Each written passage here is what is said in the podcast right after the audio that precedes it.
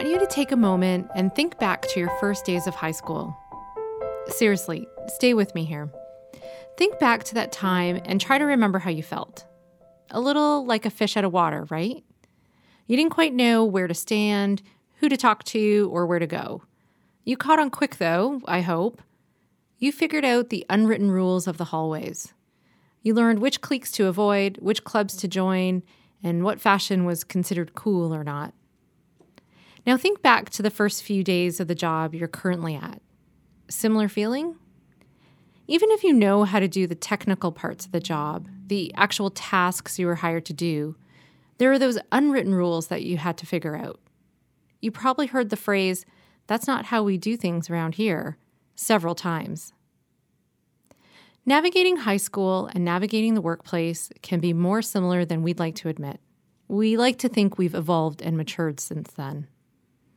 So how can we understand these quote-unquote rules if no one tells you them? I'm Kathy Bowers, and you're listening to The Objective Lens.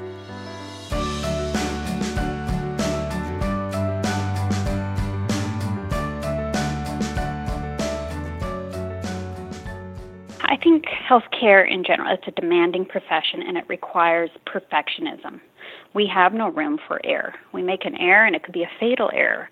And um, so we're, you know, we introduce things like uh, these reported learning systems, R L S systems. I'm, I'm not, I'm not sure if you've heard of that term, but you know, it's a tool that's supposed to be used that we we report an error or a near miss, and it's supposed to not be punitive, and yet it becomes a finger-pointing tool quite often. And um, we really need to be investing, I think, more time um, educating, you know, whether it's internal or external, um, as opposed to blaming. That's Renee Giroux. Renee has been a laboratory manager since two thousand thirteen, but has worked in the field since graduating in nineteen ninety-one. She has worked in several hospital labs across the country and within all five disciplines, too. She has a perspective of the laboratory environment from several angles. We talked a bit about the external forces that shape the culture in the lab. One major one is stress. Increased workload, uh, decreased resources. As soon as you get poor morale, you, you tend to see an increased absenteeism. Um, we're always dictated by the clock. We've got time constraints. We've got turnaround times. We, we're constantly, you know, publishing turnaround time reports. I, I think that those are big drivers of the workplace stress. As she said there, healthcare is demanding work. It's a high-stress, low-resource, competitive environment. It has a unique culture that, unfortunately, doesn't have the best reputation. I've read the term shame and blame associated with healthcare work enough times to indicate that this is a very real issue. It's estimated that one in ten Canadians work within the healthcare sector, and it's one of the most overburdened industries in the country. Being in an overburdened industry can have detrimental effects on the employees. This can come in forms such as poor performance, low employee engagement, absenteeism, interpersonal conflict, and even hostility. This isn't surprising to those who work in the field. At the C S M L S, we have been hearing stories from members for years about the stressful, almost toxic environments they work in. We hear from members who are fed up and they need to take long and short-term leaves. They are feeling trapped, feeling that they can't change it. How can an industry made up of healers and caregivers create such a negative environment? So I think it happens everywhere. I think in healthcare it's it's heightened because of the nature of healthcare. You've got very vulnerable people. You've got very, um, you know, high-stakes situations, right? And mm-hmm. it's sort of a, a perfect, uh, um, perfectionist kind of environment. People want to do the right thing. They don't want to hurt people. They want things to go well. And when things go bad, it's not like, you know, a car factory where you put the wrong, you know, steering wheel in the car. You know, these are people's lives. These are people's futures. This is, you know, if you make mistakes, you cause more pain or you cause more damage or you cause more hurt to people. And it's not like you're just, you know, doing widgets or you're managing, you know, money files or, you know, in a bank kind of thing, right? So mm-hmm. it's a very personal kind of environment. And uh, you, you do, I think, get a lot of people who have very high expectations of themselves, very high standards for them. That's Pam Marshall, the Executive Director of Patient Relations and Legal Affairs at the Scarborough Hospital. Before this role, she was a registered nurse and even pursued a law degree. She worked for the College of Nurses of Ontario, which led her to an interest in pursuing a master's in dispute resolution. She knows a thing or two about the culture of healthcare, both positive and negative. I found Pam when I was researching this topic. She and a colleague had written an article in Healthcare Quarterly back in two thousand five. The article dealt with preventing and managing conflict in healthcare, but it interested me because of its discussion on culture. It highlighted healthcare's culture of fear, which leads to a culture of conflict. There have been many studies done regarding the workplace environment in nursing. Understandably, the nursing culture is different than the lab culture, but both work within the confines of healthcare. So what nurses are feeling or experiencing likely has a direct effect on how they work with the lab, and vice versa. In a study of over four thousand nurses, it was found that they mainly used a passive-aggressive style of communication. Often when faced with conflict, they just avoided it. When asked to explain this avoidance, the answers were consistent. There was fear of retaliation, fear of hurting someone's feelings, fear of being rejected by coworkers or colleagues, and fear of the situation being seen as their fault. This is human nature and is probably familiar even within the lab. Pam talked a bit about this fear and conflict in the workplace. Conflict exists everywhere, right? It's part of human nature. If you interact with people personally and professionally, you're going to get into conflict. Conflict's all about me differing in what I want to what you want. Conflict is a normal part of interacting with people in the vast majority of work situations. But in healthcare, conflict affects patient safety. In her article, she sums up how fear leads to this by saying, "The unspoken fear and anxiety creates an environment of disarray and dysfunction. Dysfunction leads to conflict within disciplines, between teams, and care providers." This isn't good. There are no positive outcomes for patients or health professionals who work in a fear and conflict-riddled workplace. The lab works within the healthcare team. There is a culture in the lab. There is also a culture amongst nurses and doctors too. Now you have each of these subcultures vie for limited resources within a hierarchy. And then somehow all these subcultures have to create one culture that works for everyone. Just thinking about this delicate balance of how all these professionals work together is mind-boggling. Sort of like that high school scenario I mentioned earlier, all these different groups of people in one place at one time creating their own set of rules.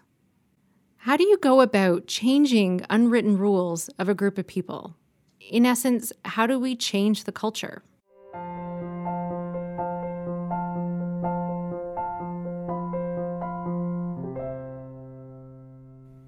Culture has been defined as the values, beliefs, assumptions, attitudes, and behaviors shared by a group of people. Let's focus on the work environment and think of the people you work with, your colleagues, managers, directors, the leadership as well, C E Os, vice presidents, they're all part of this group. I think one of the more important aspects mentioned in the definition of culture is behavior. Culture is how this group of people behave within a specific environment. What better way to investigate this topic than to look at the culture around me at the C S M L S office? We've been talking a lot about our culture lately as we went through the process of trying to articulate the culture here at the office. The project took the thoughts and ideas of staff and leadership into account and turn those into tangible culture principles that we all agreed on. So culture has been on our minds here at C S M L S. I sat down with our H R and operations coordinator, Catherine Coles. She was the lead on our own project, so I wanted to pick her brain on the effect of culture in a workplace and specifically about the need to define culture in an organization. Once you've defined it and you know what it is and you know the behaviors that you value and are looking for, then you can, again, reward, engage employees more, and that increases the happiness of employees if they are, it's clear and they understand um, what everyone is supposed to be doing and how decisions are being made. So it becomes really clear for employees as well that this is what we're going to be basing our decision-making framework on, and so they can better understand, because if we can't always tell them everything about a situation, they'll at least have these to fall back on as knowing that's how we've arrived at our decisions and how we're moving forward with the organizations and where the goals are coming from based on these things. At the top of this episode, I talked about those unspoken or unwritten rules, but it really shouldn't remain that way. Having a defined culture is an organizational tactic to help create a cohesive workforce. As Catherine mentioned there, it gets everyone working towards the same goals. I know this sounds very much coming from the business world, but I think it can be applied to healthcare too. If everyone has the same goals, say helping patients, then it should be easier to work within that defined culture, no matter which department or unit you work in.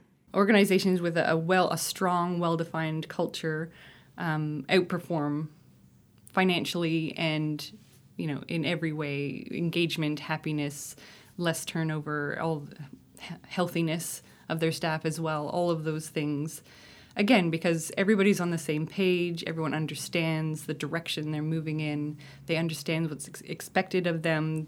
Employees are often more autonomous because they're able to go away with these cultural aspects that they know that's what they're supposed to draw on when, you know, serving their customers or members, and they can use those and not have to interrupt what they're doing to go and ask and get permission for things. They automatically can just flow and do their job because they know what they're supposed to be doing.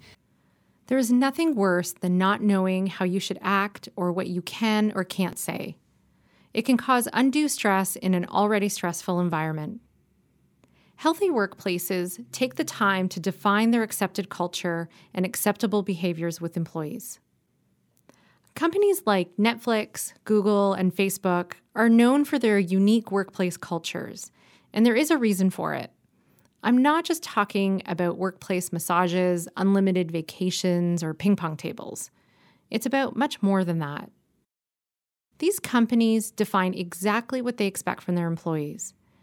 And this is beyond the actual work performance, because that is a requirement of getting paid. They take those unwritten rules and write them out in bold for everyone to see. Their culture principles define what behaviors are important, valued, and even rewarded. They hire and fire people based on these parameters. It can include the expectations of how employees interact with each other, how they support each other towards their work goals, and even how they present themselves in public. It's all well and good to ask for these principles to be followed, but leadership has to offer some support for executing them too. And at the same time, the one thing that we all do every day constantly is talk to people and communicate with people. And there's very little resources frequently put into organizations for communication skills training or conflict resolution skills training or um, managing difficult conversations training, whatever you want to call it. There's all kinds of good programs out there and, and lots of good instructors and lots of good ways of, of putting that in place. And it just, be, again, goes back to sort of the notion of funding and, and what you can spend your money on. And mm.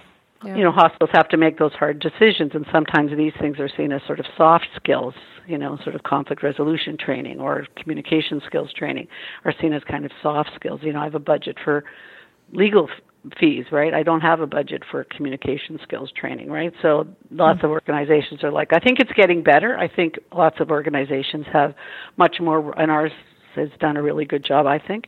Um, lots of organizations have robust organizational development uh, departments, which are, you know, tying into that and seeing those things as being much more important. And so they are they are putting some resources into those um, those so-called soft skills, because I think they're actually, you know, life skills that we all should have. That's Pam again. talking about where money can be spent for training in order to assist an organization in developing those acceptable behaviors. Those soft skills are valuable in helping employees handle conflict, to communicate effectively, and essentially eliminate that fear mentioned in that nursing survey.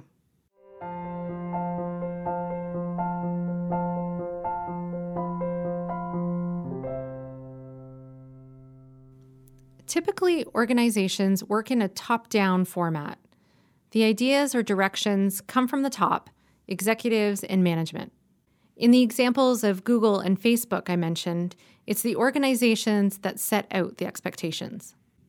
Leadership explains what to do or not to do, and we look for support to carry out those expectations, such as in training, as Pam mentioned.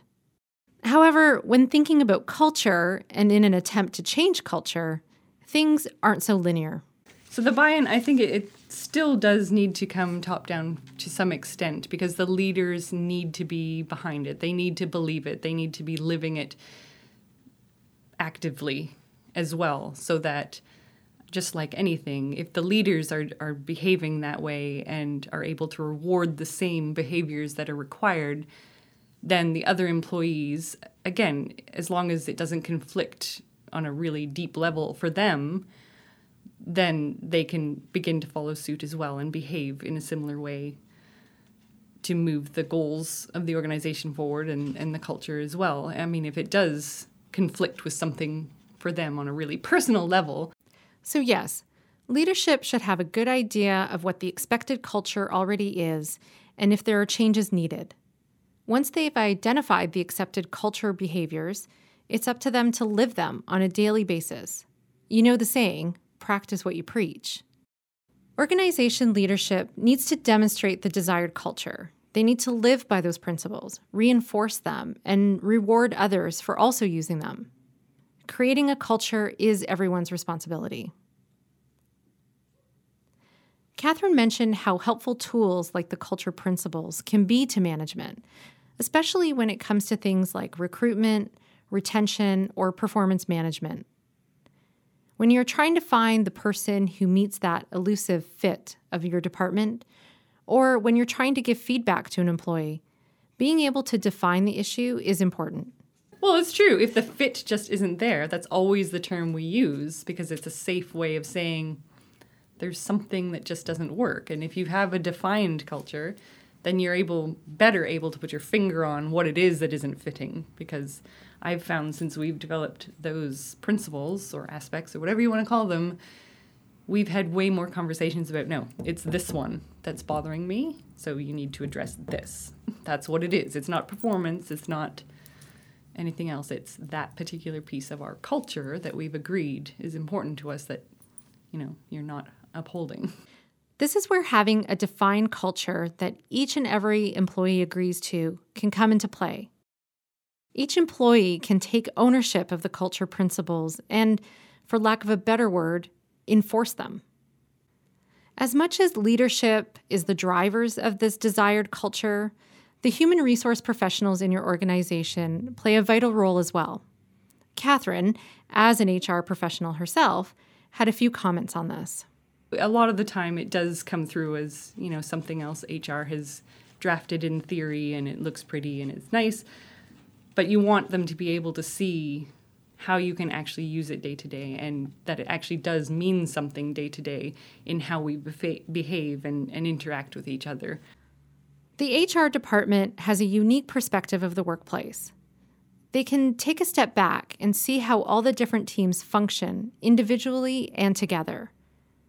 Catherine told me that in her role, she's able to work with management and leadership to continually monitor the use of policies, and in this case, our culture principles. With all workplaces, you know, there's always employee relations issues to deal with as well. And I think, like I said, those ones are really good to draw people back to. If there is a conflict or a problem or something to be addressed, those are the things that you can go back to and say, you know, this is one of our core items, and this is the behavior we expect, and this is where we need to go for you to get to the expectation. So I think a lot of the time, those types of things again, it's another tool to be able to use for managers or H R people, or even just each other, because we've said, you know, we want to think about these every day. We want to use these every day. If you see someone not respecting someone, then, you know, it's very easy to say, look, don't you remember? That's one of our core principles for our culture.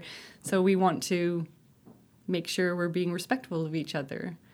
The other place culture can be helpful is in the onboarding process. Like that feeling you have when you start a new job and no one is truly telling you the rules of the road. Using defined cultural values as a guide can help with new staff and the staff that are tasked with orientation. Our new graduates are coming out with those kinds of skills. The challenge is that they often come into an organization or a unit where that isn't necessarily the norm. And if you've got a unit that's a long-standing group of people, whether it's nurses or lab technicians or physicians, whoever it is, they have their certain culture. They have their way of doing things, and this is the way we do it here. Hmm. And if you're the new guy or the new girl coming in and you're trying to, you know, sort of utilize your conflict resolution skills or your communication skills that you learned and you feel are helpful, it's really hard because you often get co-opted into that whole, this is the way we do it here. What are you trying to do? What are you trying to tell us we do things wrong? So it takes a very strong, you know, minded individual to sort of bring them, you know, bring their sort of knowledge into that program or into that unit.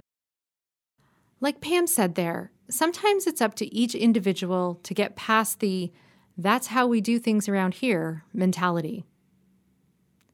You should take ownership of the culture you work in. It's not something that just happens to you.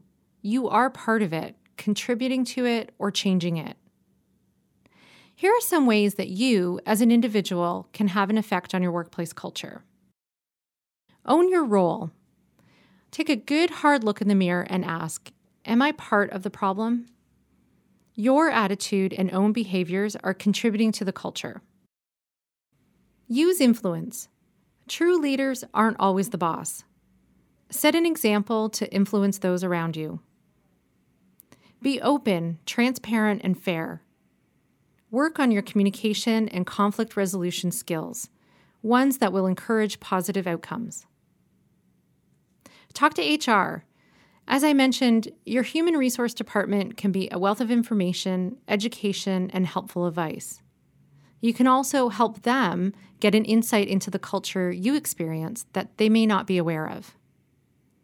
And be patient. Changing culture takes time. Behavior modification doesn't happen overnight. Culture isn't just the latest buzzword. It's a useful tool for high-functioning and successful teams. It helps ensure goals are met within a work environment that everyone can be comfortable in. It's also a tool everyone can use as a way to protect their work environment, to be the most effective employee, to create positive work relationships, and to finally leave those high school days behind.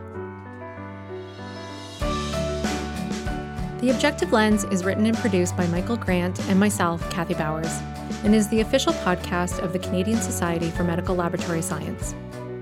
Editing and technical assistance by Joel Tersini. Administrative support by Ridmilla Minor. For other episodes, supplemental content, and bonus material, visit our website at podcast dot c s m l s dot org. If you're in the medical laboratory field, you will want to go to the website to find a link to a short quiz. By completing the quiz, you will earn a certificate verifying professional development hours for listening to this episode. We'd love to hear from you. Come chat with us on Twitter at C S M L S or on Facebook. You can find us at facebook dot com slash C S M L S.